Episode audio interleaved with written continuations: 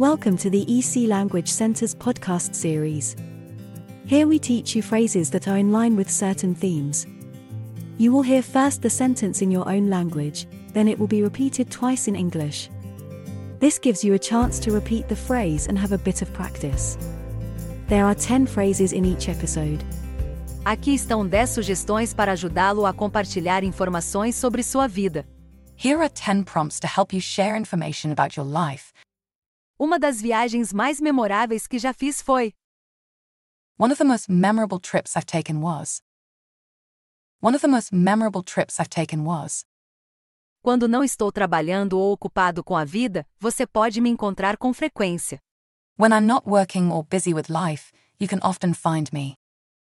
When I'm not working or busy with life, you can often find me. A cidade onde cresci se chama. The town I grew up in is cold. The town I grew up in is cold. Minha comida favorita é.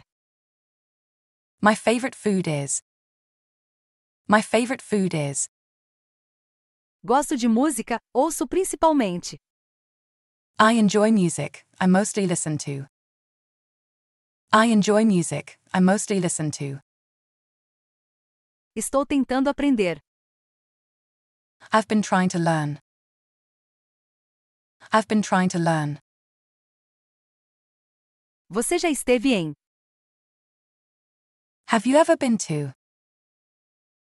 Have you ever been to?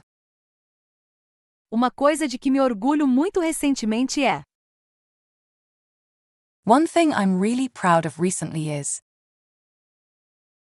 One thing I'm really proud of recently is. Em minha família temos essa tradição de. In my family, we have this tradition of. In my family, we have this tradition of. Uma coisa que está na minha lista de desejos é. One thing on my bucket list is to. One thing on my bucket list is to. If you have enjoyed this podcast, please follow us to hear more in the series. Visit www.ecenglish.com for a list of our courses.